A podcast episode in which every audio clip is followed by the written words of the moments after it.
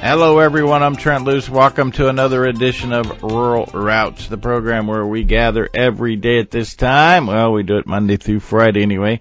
And what we do when we gather is continue to address the issues between rural and urban America. Hank Vogler on a Monday from White Pine County, Nevada.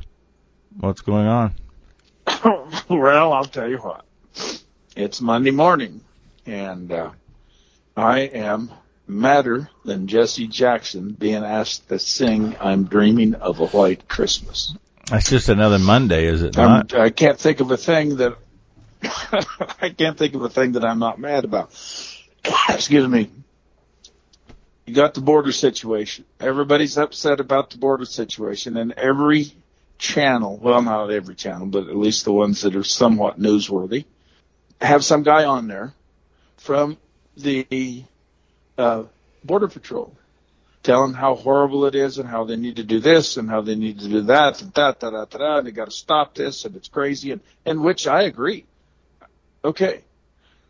But isn't the Border Control, ICE, and all these people the same guys that have been giving a pass to these people that I bring here and other people bring here legally, pay a bucket load of money, do everything right? H two A program is on its back. It's falling apart. The, uh, and it's a, almost like a conspiracy. The Department of Labor, everybody's on top of it. And everybody is could care less about the person that's fronting these people to come up here. And they can walk off anytime they want, and no matter how much money they cost. So I'm having a little trouble having sympathy for these guys. These are some self-inflicted wounds in a lot of respects. Now, I don't know the answer. I'm just being Mister Whiny. So I, like uh, that. I wondered if you misplaced your uh, degree of passion, though. And that is that you started by blaming Border Patrol. I don't think the Border Patrol is doing anything wrong in this particular situation. It's the bureaucrats at the Department of Labor. It's the bureaucrats within an administration that wants to create chaos, and rather than seeking solution and uphold constitutional laws. Border Patrol is not part of the problem. They need to be part of the solution, though. Well, the Border Patrol has an office, several of them, right mm-hmm. in this area. Okay. And you can go in there. Why do they have an office in, in your area? Because, well, they used to. I, they don't do it anymore, but you used to be able, when you went to Twin Falls, Idaho, on the Highway ninety-three, uh, out in the middle of, of uh, on the roadside, there'd be, they'd be stopped there. And I guess if uh, you kind of uh, didn't look right, or there was twenty-seven of you in the car, they'd pull you over and stop you and haul you off. Been doing that for years. They have an office. They have offices all over Idaho. I'm sure they have offices in, in Nevada, everywhere. It's it's part of the bureaucracy. Yeah, I don't blame the actual agent. Right. But somebody long ago within that system told those people, hey, you know, don't worry about these guys running away from these sheep camps. You know, with the dairies or, the, or whoever, the hog farmers, whoever, whoever's taking them or whatever's going on, it's okay. It's okay if those guys lose money. It's okay if they get their heads handed to them. We're not going to enforce that. And, I mean, that is not very American either. I, I, last I looked, I was an American citizen before there was an America. So, I mean, yeah, that's nuts. You, you know, it, it, it, it's picking and choosing what you're going to enforce and what you're not going to enforce. Now, of course, we're not enforcing anything. And... And the H two A program, I guess why I'm really mad is the American Embassy. I've go, I've talked to a senator and I've talked to a congressman. And the American Embassy has no sense of urgency to bring these people up. Mm-hmm. A guy that I've that has had his papers ready for over six months, mm-hmm. his schedule to be interviewed is the twenty-fifth of April, two thousand twenty-two. Now, I that, guess m- that's wherever, immediate employment right there. Yeah, that'll that'll really help me out. I uh, will help him too. Changing the rules, they keep changing the papers. Yeah, they keep changing all these things just almost on a weekly basis, where I have to fill out the same thirty-eight page report once a game and send it off. And again and again and again, just all these changes. But yet there's no sense of urgency. And I've got five guys going home in two weeks. Mm-hmm. and they, so, you know, it's just, it's insane. There's no, there's no balance. So you, I don't know if you're aware of this. Libby got married in Mexico on Saturday. Ah. Yeah. And so we were in Cabo San Lucas, who we're, we're, we'll just want to talk about why we're there. We're there because Libby wanted to get married there, and it worked. It was fabulous. It was a beautiful wedding. Could not have gone better. But I just I saw things that fit into this conversation that troubled me, Hank. And, and that is that we have a United States population that is re- being rewarded for working and not working and have a zero work ethic. And uh, first report I heard when we got back to Denver, we're driving home, the unemployment claims are up, the demand for uh, W I C programs, the demand for food handouts are up, and we just got to meet those needs and give more people. The work ethic, there's a lot of problematic things that I saw four days, whatever, Friday, three days in Cabo. But the work ethic of the people that I saw and their pleasantries and, and their gracias and and how much they appreciated somebody coming and spending money so that they had a dollar fifty a day was absolutely incredible. And so if we don't fix the work ethic, whatever that takes in the United States, you can fight the H two A program as long as you want. We have to figure out how to fix the work ethic before we're going to make any progress whatsoever. And at this moment, we are incentivizing people not to ever work again. Yeah. It's, the theory should be, uh, at, at, they did it at Jamestown. It, wasn't that what happened? They told the people that if you don't work, you don't eat. We were not going to share the food with you. And because everybody went looking for gold and riches, and uh, the place was about to collapse. And, and, and uh, that's how they cured that. Uh, you know, uh, there people don't remember the soup kitchens, and I don't. I just read about them. People would do anything to go to work. There were people all over the West that were working for board and room. And, I mean, there's all kinds of things. No, do people need to be punished? No. Do people need to be corrupted? No. But when they are guaranteed that there are nine million people, nine million jobs out there and seven million people drawing unemployment, that is a mathematical equation that does not compute. And and to stay in power, to buy votes, and all of these things, you know, listening to the wind whistling through the knotholes out here changes your perspective on a lot of things. If I fail, if I don't step up seven days a week, if I'm not concentrating on what I'm doing, the bank can call me up and say, bring your dolls and dishes to town. The party's over. Do I, can I get on welfare? Can I do all of these things? Do I want to do all those things? No. I, I was told to be prideful in what you work. You know, look what they did to the American Indian. They had a better chance in eighteen twenty-five when they were under the Department of War and they were fighting for their properties, whether it was right, wrong, or indifferent. The, the war's over, obviously. But when you I give don't them think a the wars are over. Situation, well, no, but the, their war is, has long been subsided mm-hmm. into a person of somebody that they give them a little stipends every month. Mm-hmm. How well is that working? You know, mm-hmm. it's not working. Well, when I, when I moved to the Rosebud, they were quick to tell me that they were proud of their eighty-nine percent unemployment because the neighboring reservation, Pine Ridge, was at ninety-one, and as long as they were better than Pine Ridge, they were happy. ninety-one percent unemployment. Wow. Yeah, that's good. But everybody's got to have a goal, and, and, they and, say. And it, that's what it looks like. That's what it looks like. That's what socialism, communism looks like. Mm-hmm. You know, nine hundred percent chance more of dying of alcohol poisoning in Russia than it was in the United States under the Soviet Union. This, you know, and by the by, just because I'm just madder than mad, I never saw one Taliban person wearing a mask. Mm-hmm. They showed them everywhere. They're dragging that guy down through the street.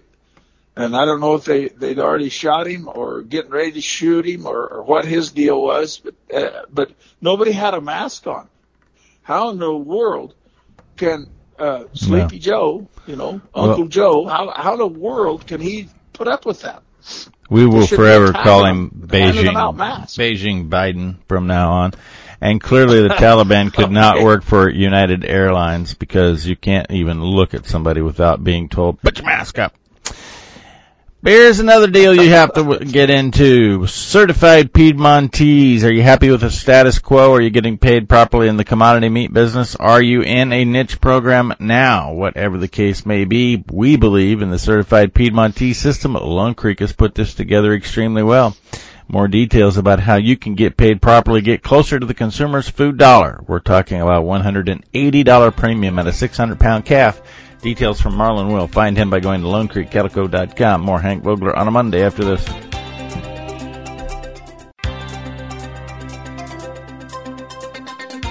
Welcome back. Roll Route. Trent Loose alongside Hank Vogler back in the saddle. Hey, I did accomplish hey. one extremely good feat while I was gone. Really? Yeah. On Friday a week ago, I had on the air John L. Moore, who is a author, a rancher, um, a minister, all-around great guy from Miles City, Montana. He has authored four books, the last one called Blue Man, but I read Looking for Lynn. And Hank Vogler, it is your and my story wrapped into a novel. It's unbelievable. Really? Yeah. Ties in the wild horses. It ties in the uh, incentive from all of the non-governmental organizations to create situations about the sage grouse, uh, make it look like they're more serious. It, it, I mean, it is the novel that, that you and I should have written together. Kudos to John L. Moore. Looking for Lynn. Read it. All right. What were you, what were you going to do? I was just, all I can say is, is, I realize that our education system has completely fallen apart. Now, the people in Mexico, there are people that are very, very proud to be from Mexico, and they have jobs, and they're working. And so what we're getting is the people uh, of maybe nefarious reasons. The gang members, people like that, we're, we're enriching the people that control the border on the Mexican side. Uh, the Mexican government complains that they don't control it. And Beijing Biden, guess what? He should tell his buddy Winnie the Pooh that he's got big trouble. Let's go back and do a little history job here. This is why the education is failed.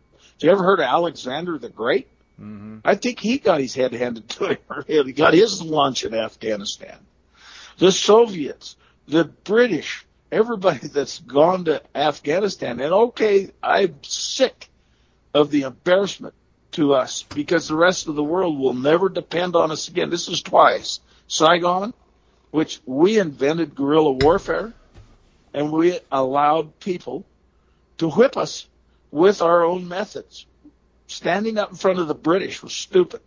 We got our heads handed to us. But when we snuck through the woods, whacked their officers, intimidated thirteen years later, the British, the most powerful army in the world, threw it in.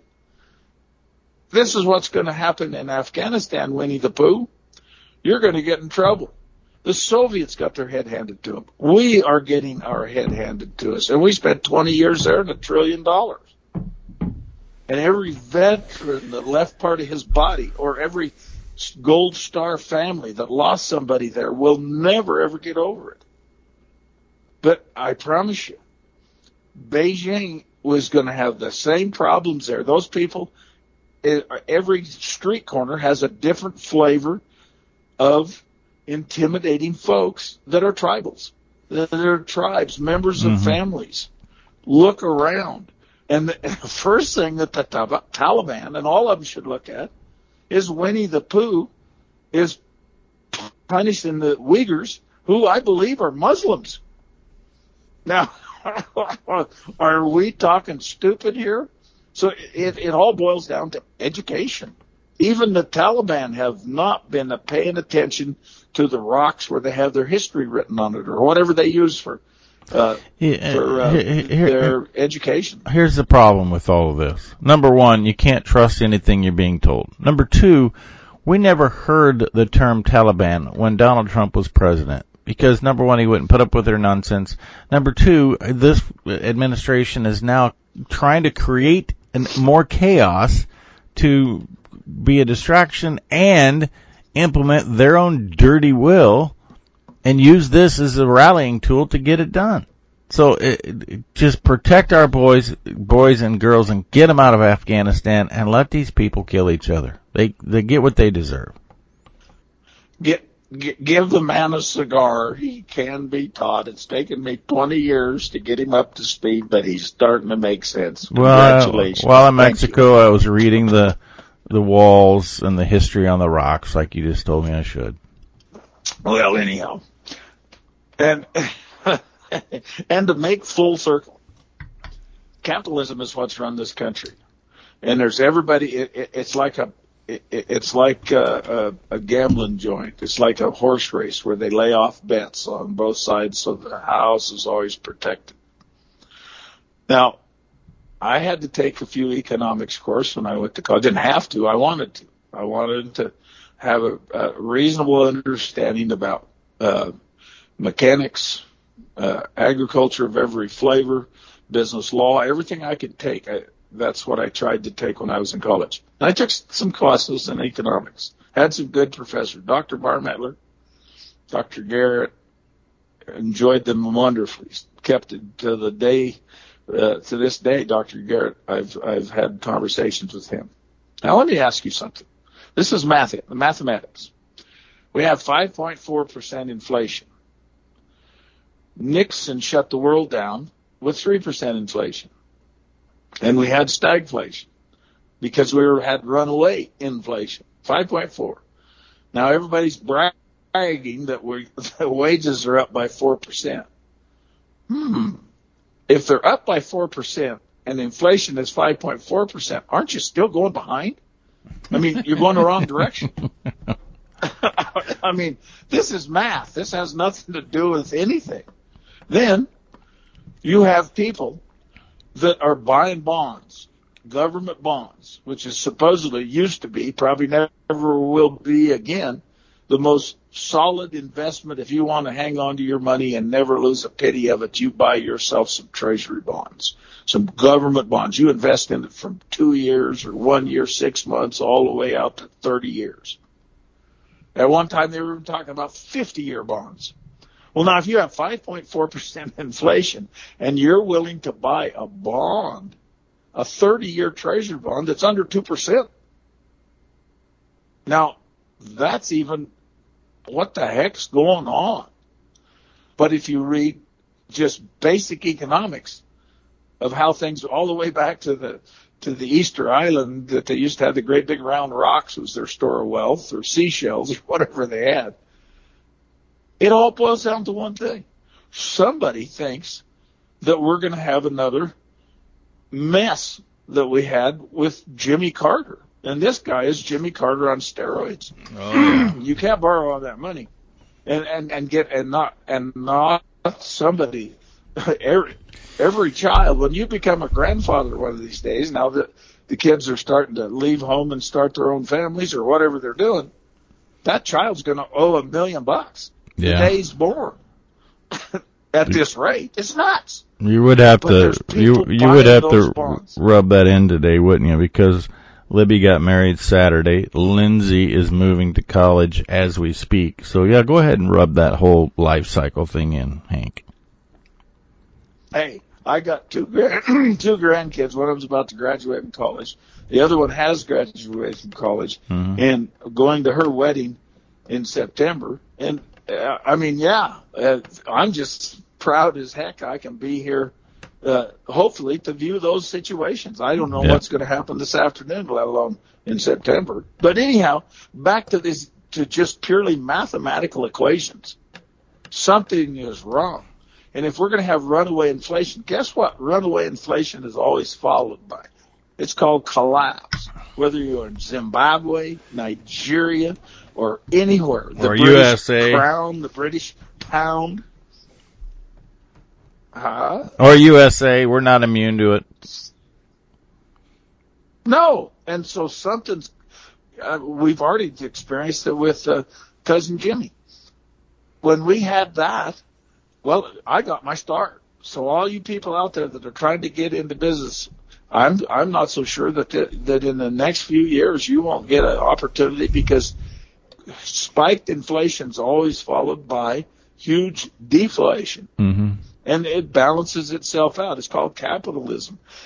And even under the Soviet Union, I you know you don't get to hear about it. And and uh, Winnie the Pooh, you don't hear about anything that goes on in his country, even though my wife tells me that devaluations have happened in her lifetime five times. Mm. And I can't tell you how old she is, or I'd have to kill you. But in her lifetime, and, and so those people over there, they have no sense of wealth in their money. Right. It's things that they can buy and trade and barter with, that they have their closets full of, mm-hmm. because they it's theirs. I mean, this is what's going on, and I, I realize that all this stuff is boring, but for God's sakes, something something is in the wind that is bigger than than both of us will ever be. But you oh. can't have people hiding their money, willing to take no interest at all. They're trying to hold on to their principal. And then other people are out there going, happy days are here again. Will Rogers. Franklin Delano Roosevelt. It's time to quote Will Rogers. He's not interested in the return on investment. He's interested in the return of his investment. Protect the Harvest is there on the front lines, continuing to make sure that your investment in property can be protected. Living in the trenches for now ten years. two thousand eleven is when it began. We've been working together from the beginning. It's all about protecting you and your property rights. protect the harvest dot com. We'll be back for the second half of Rural Route after this. Welcome back. Trent Loose alongside Hank Vogler, checking in from White Pine County, Nevada. In my mind, you want to compare what's happening right now with Jimmy Carter and Beijing Biden. I think there's a big difference. So Jimmy Carter was just foolish. He didn't understand these things. Beijing Biden is working for another country. That's a totally different scenario. I think Carter at least had his heart in the right spot. Biden doesn't have one. Well, I don't think he, I don't think at this point in his life that he knows whether Christ was crucified or shot in a crap game. I, I mean, uh, he. You're making the assumption he even knows who you're talking about, by the way. Well, he he they give him, when they send him out in public, they they give him a shot in the rectal area, in the buttocks, to that's some sort of an adrenaline rush. I don't know, something. I mean, it's this guy, and then they haul him back home and hide him. You know, he was on his way home to Delaware or Maryland or wherever he's from. I think Delaware, uh, and then all of a sudden, he said there was all these people that not to worry about Afghanistan. It was stable, yada, yada, yada. And the, the roof fell in, and so then he came back. Well, but nobody got to talk to him. Nobody's seen him. Nobody's nothing. So, you know, they've got him in their refrigerator until they need him. So, yeah. Like a canned ham, ready any time. All right. That's your line, you not mine. On it. So how is this going to affect land values? How is this going to affect agriculture if you continue to spend that uh, three dollars and five cents a pound you get for your lambs instead of uh, stowing a little bit away? You, you might be vulnerable. How's this all going to play out, you being the wiser one that's been through all of this? Well, I'm not so sure that there's anything you can do about it. I mean, uh, I guess probably. If you're, uh, if you would want, I borrow all the money you can. You can borrow money for practically nothing. You still have to service the debt. That was the turnaround. When I was borrowing operating money for twenty-three percent, which, trust me, folks, you can't do that. And I had a Federal Land Bank note for eighteen point seven nine. And I had ter- great calf prices, great lamb prices. And I thought, well, man, this is easy, until about a year later, I get the notice from the bank to bring my dolls and dishes to town. because it was over with, because I could only get twenty-three cents a pound for my lambs instead of eighty cents a pound for my lambs. And it was no fun. Plus, I had a, a just a horrible year of, of actually water, floods, roads washed out, uh, uh, disease, enzootic abortion in use. I mean, you name it, I was being tested, I guarantee you. But I didn't quit. I think that's number one. Follow your dreams. Uh, it's going to get rough. I wrote the Dear John letter to John Luriaga, the president of the U S National Bank, and he gave me one more chance. I told him, I says, I, you know, I don't claim any equity in this stuff, but I'm the guy sleeping in the wet sleeping bag. I've paid the light bills in your banks for several years, and we've hit a little snag here, and it will turn around. It always has before. But the, but the, I guess, old cynical people like me, you just, just uh, I'm sure there's a there's a table you can get on that computer and find it, or some way you can do it in a mathematical equation. You buy a thirty-year treasury bond at two percent with five percent inflation, and in thirty years, see how much money you got left. You're going the wrong, wrong way, even though they're usually zero coupons, and so you don't put the money up front. You get the money back at the end of the deal, plus interest supposedly. But you're losing money every day. It doesn't work. So that's the guy. That's the Will Rogers theory of re- evolution. Forget the, forget the darn uh, interest. I just want my principal back. So people are people are put, laying it off. People are saying this is going this way and that's going that way, and they're trying to protect themselves. Is all it amounts to. And and, and it smells so much like nineteen seventy-nine to me that it's unbelievable. Except there's just more zeros on the money. So I, I so got we've my... been dealing with this inflation for years. Mm-hmm. But how do you sign a banknote, willingly say you're going to pay an eighteen point five percent interest rate and feel good about it? Well, you don't feel good about it. You don't borrow very much, and you have to. You just it's what are you going to do? You're you're going to throw it in. You're going to quit. Uh, you're young and, and, and uh, you know, ready to do, uh, to whip the world. Uh, you're just barely getting your feet on the ground, and, and, uh, the bank's going to take you out and, and, and for, for real. And for whatever reason, that, because he grew up in Jordan Valley, Oregon with a, he was the president of the U S National Bank. He grew up in Jordan Valley, Oregon, and, and, uh, he threw me a bone. But yeah, no, no, it's, I had sheep herders that had that had that had treasury notes at fifteen percent interest. Mm. Time the, certificates. But wouldn't you uh, admit that things are a little different today? Because if you sent that Dear John letter today, the lending institutions have zero emotion attached anymore. It's all about what the computer says that the lender can do. So uh, well, you can't. He couldn't throw you a bone in today's world because it's all controlled by a computer analysis. Yes, but there's one little thing about that. When those situations, and I assume that it was somewhat similar in the thirties, uh, I can remember my grandfather bragging that he had parity during the thirties. If you could buy a baby pig for fifty cents.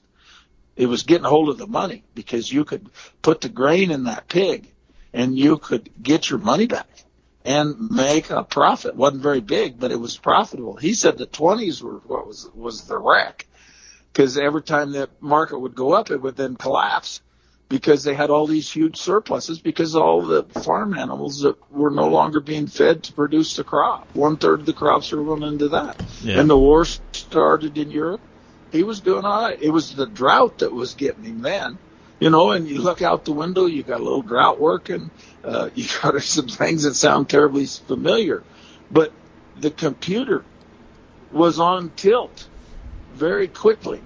And it was the instructions came back down to human beings. They, uh, whatever their mathematical works were back in the, in the eighties, it was, you could walk into a federal land bank because they started loaning money out to anybody. That I mean, they were loaning stuff out on houses, out on all kinds of different projects, and they were getting their head handed to them because nobody could pay those interest rates. Right. And guess what? When I walked in and discounted that note in nineteen eighty-four at the Federal Land Bank, twenty-five cents on the dollar. And it was money hauling, let's make a deal. When I came to Nevada, it was money hauling, let's make a deal. There was no, you know, back in the seventies, everybody laughed at me. Oh, you're crazy. You know, the, the, the, the, the, the. You know, you got to have a portfolio. You got to have this. You got to have that. Well, Fairly Honest Blackburn had a sign in his window that said they'll never make another acre. Will Rogers. I walked in.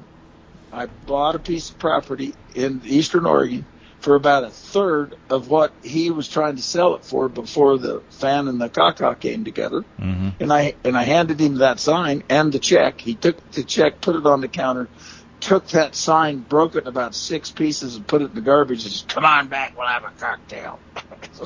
so, yeah. It didn't. I, I said, this place reminds me back in the sixties when all, all the kids started growing their hair long. By golly, you're, you're kind of like a barber shop in there. Don't look like there's any action.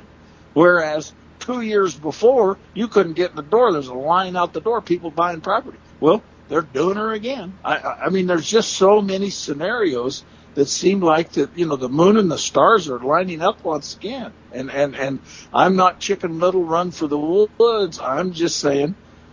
Things are always changing, and they're about to change again, and and maybe this is what keeps America working and in yeah. a capitalistic system, because these people want to collapse this country. They want to destroy this country for power, for power. That is the most insane. People came all over the world. The people that are walking across the border from one hundred sixty-one countries, why aren't they all walking into the Soviet Union or into China or into other social, Venezuela's uh, closer to Europe and Africa than most of the United States. Why aren't they going to Venezuela? No, they're coming to the place that they they thought, that they read about, that you could actually do something. And the people here are trying to turn this place into Venezuela so we can eat out of garbage cans. It's nuts. Well, well they're, unless they're trying to they're trying you, to turn. You know, while you were in Kabul. You, Yeah, go ahead. I think you're about to say what I was going to say. No, I was going to say, uh, I'm sure while you were on your way to Mexico, uh, your uh, invitation to uh, Barack Obama's birthday party probably got lost, and you didn't get you didn't get there, and and and you're lucky because they're now having a spike in the Delta variant, and nobody had a mask on. Or Khalid Shalid Kalada Kudu, whatever her name is, she was at a wedding. I mean, see, this is the way it works. The elites, the elites, you're the inside man. You're protected from with the F B I. Well, all these people are protected. They're the swamp. And Mister Donald tried to do something with the swamp and got his head handed to him. Yeah, well, that's what I was going to say, is that I just saw up close and personal those elites who've got the masses catering to them and their gluttony. Um, th- that's exactly where this administration and the people pulling the strings, I don't think this administration's anything. It's somebody pulling the strings saying that this is what we want to be. We want to be the elites, and everybody else just catering and saying, gracias, thank you for giving me a job for a dollar and a half a day. That's exactly where they want us to take yep. us. Yep. And the people that are coming into this country at should look around, and maybe they'd be better off they went to the Soviet Union or, or, or stayed home. I mean, mm-hmm. we are using them as an instrument to collapse this country. Yeah, and, and, and for whatever little tiny reason, it was the sheep herders that started the H two A program, nineteen fifty-two. Julian Arian was the president of the wool growers in Juntura, Oregon. Uh, I know most of his family. Uh, This was what was going on. And they brought in people, and there were rules, there were regulations, there was check-ins. They had to do things. And then at some point in time, these all became good Democrat voters or something. Somebody said the powerful, the elitists are telling us that we're going to give money to senators. We'll leave this deal alone. We don't care how much money these mm-hmm. sheep guys lose, or anybody else. And now they extended the program. I bet it's no better for somebody picking uh, grapes in California or any other people that are no, trying to get into those no, H two A programs. It's no different it, anywhere. It's insane. Destroy the work yeah. ethic. All right, Certified Piedmontese, creating opportunities for you to pay banker tough and all what it takes to make it work. Get closer to the consumer's food dollar. Certified, excuse me, Piedmontese. That's Certified Piedmontese, making it happen.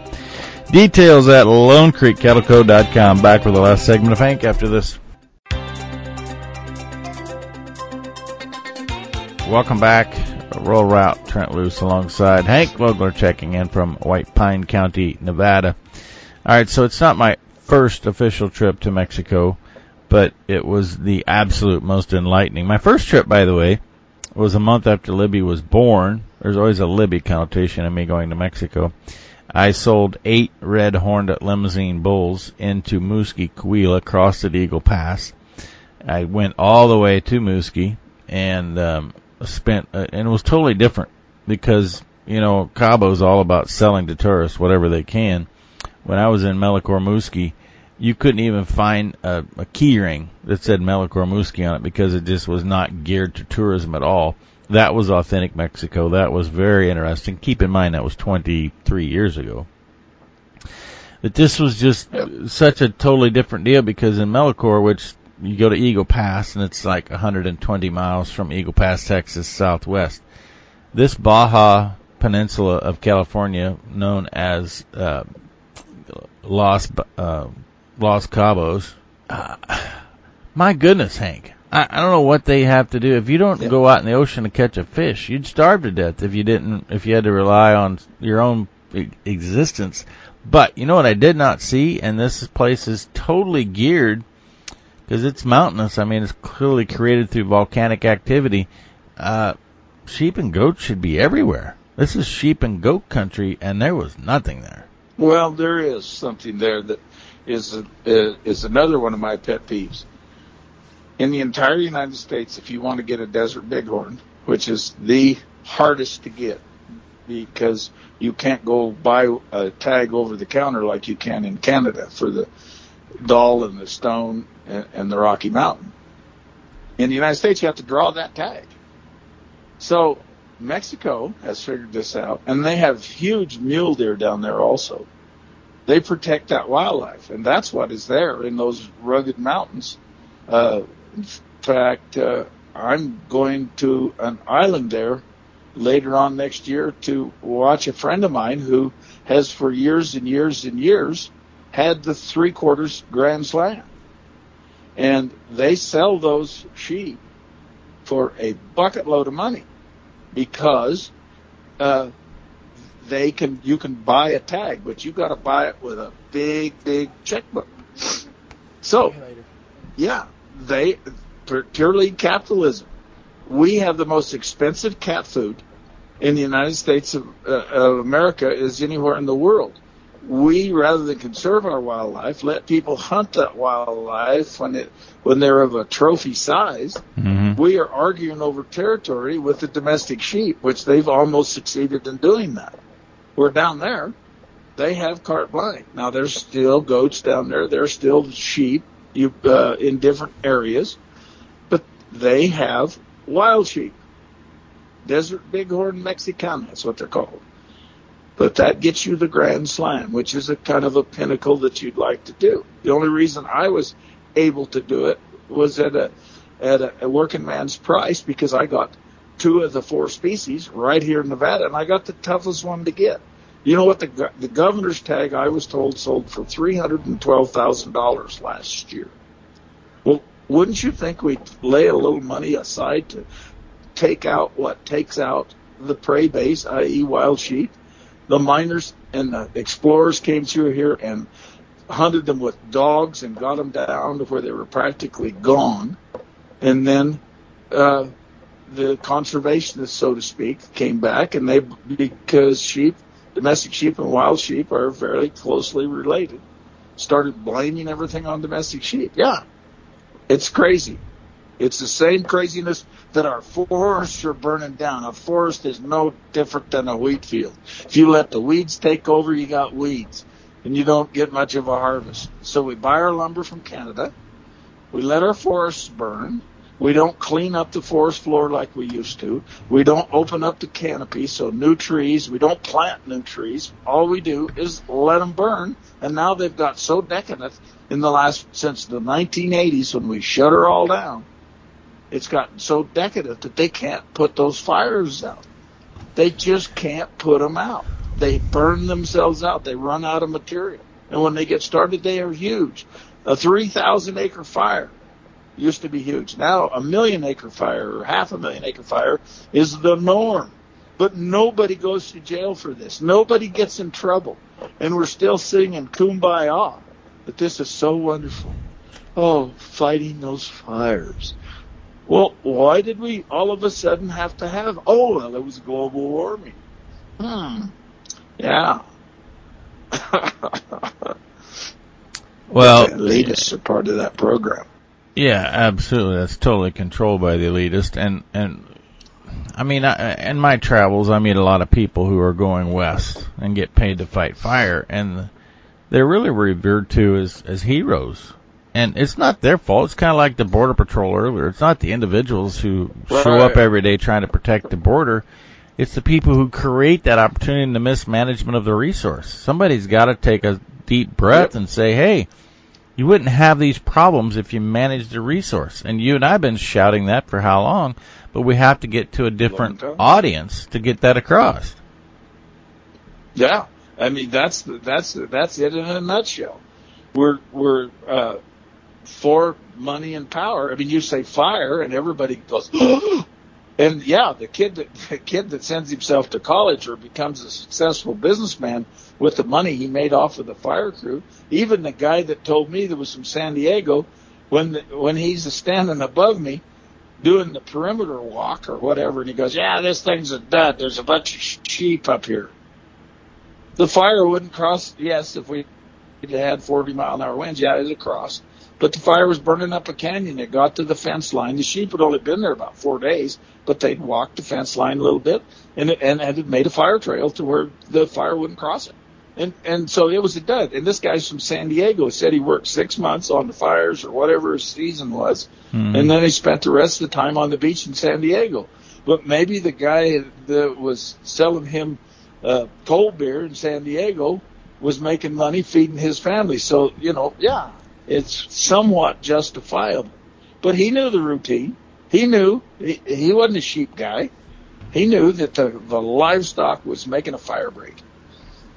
And in all-out circumstances, which we're in now, it don't work. There's too much decadent fuels laying there, too many light fuels, too many dead trees, too many yada, yada, yada, and they can't get them stopped. So about all they do is put the perimeters out in little spots and get on T V. Ah, oh, we're in the belly of the beast today. And dumping billions of dollars after a program that the ranchers and the loggers used to pay the federal government to go take care of it. Hmm, isn't that novel? But w- with all of this said, at the end of the day, obviously my top of mind issues are people that, that I witnessed and saw hanging out in Cabo San Lucas over the weekend. At Libby's wedding, not at her wedding, not the people at the wedding. Don't don't misunderstand what I said, because there's fifty people at her wedding, right? But there's fifteen thousand there enjoying doing nothing. I, I I don't know how you get to those people. Did, did this, they have masks on? No, yeah. Well, it depends. That's the stupidest thing ever. You go into a restaurant, and if you walk to your table, you have to wear a mask. When you're sitting at the table, you don't have to wear a mask. You don't have to wear a mask when you're outside. It's just ridiculous. It's all just a I'm charade. I'm calling the cops. You had fifty people at that wedding? Nobody was wearing a mask at you the wedding. You had fifty people at that wedding? Yeah. Uh, say that louder. I'm writing this down. Mm-hmm. I'm calling I'm calling. fifty the, people the were sitting security. On the beach in Mexico watching Libby and Andrew get married. Nobody was wearing a mask. I'm just telling you. They were they were living on the edge. Oh, boy. Yeah, uh, but to my oh, point, don't distract Taliban me from my. On the edge. Don't distract me from my point. I'm sorry. Uh, this message that you and I are talking about right now has to resonate with those other fourteen thousand people that are there, and and I'm just I'm thinking the whole time, how do these people that just live in this world of gluttony, how do they even pay attention? How do they even, al- they only are alerted when something in their world is rocked. That's the only thing that happens. If their lights don't come on one morning when they wake up, or they can't, you know what, it's coming. They're and mad. Uh, J C Cole has yep. told us about this for how long? Coming home last night from Denver, we drove, we landed in Denver. We got on the road at seven thirty Denver time. We got home at three a.m. my time, and we had two gas stations, no fuel. Two times when we stopped, there were gas stations. At Ogallala, Nebraska, there was one. Every single pump was out of fuel. Another place, there were signs on most all of them, out of fuel. That's when you start getting their attention. You got it. And this is this is deja vu all over again, as Yogi Berra said. Yes, sir. Uh, yeah, it's coming. And it's coming like a runaway freight train. And guess what?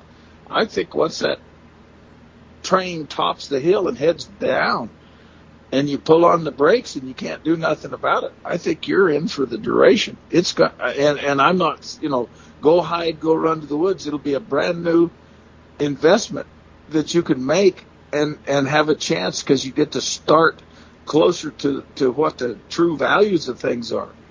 The only difference is if the communists take over our country, which most of the people in the Democratic Party say they prefer socialism, which is communism, uh we're in trouble, because that's when the control and all of these things, they're taking advantage of everything that they can say. See, see, you got to let us be in charge. You got to let us elitists do these things. This is the problem: is you, you capitalism doesn't work. Well, baloney. China let the genie out of the bottle and made that country from a completely agrarian society, ninety-eight percent agrarian, in the sixties, to what it is today. And whether it was legal or illegal, I'm not going to argue that with you. But capitalism. And now you got the you got Winnie the Pooh trying to put the genie back in the bottle over there, and that they I think they got as much trouble as the United States. And if they go into Afghanistan, they should read a little history. Nobody else has been able to get all those people in the same room without shooting each other, let alone shooting you. And and they're going to go, "You're the guys that are killing the Uyghurs. They're our brothers. They're Muslims." Bangity bang bang bang. So, they can't. Crazy, they crazy. couldn't figure out how to get them out of the mountains. Nope. That's the thing.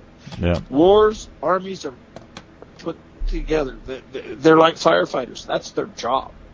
But when you politically try to maneuver rather than let them do their job, you know what did bu- the bumper stickers say? If you have to absolutely have it done overnight, call the Marines. Let them take care of it. But no, we get the politics, and we spend twenty years in Treasure doing nothing. Where it, you, if you would have punished those people from the day you arrived, and I mean everybody. Yeah. When we started bombing the cities in Germany and Japan, well, they gave Japan. up. They quit. Yeah, that's it. We've circled the wagons, A to Z. Do it. All roads do lead to a rural route.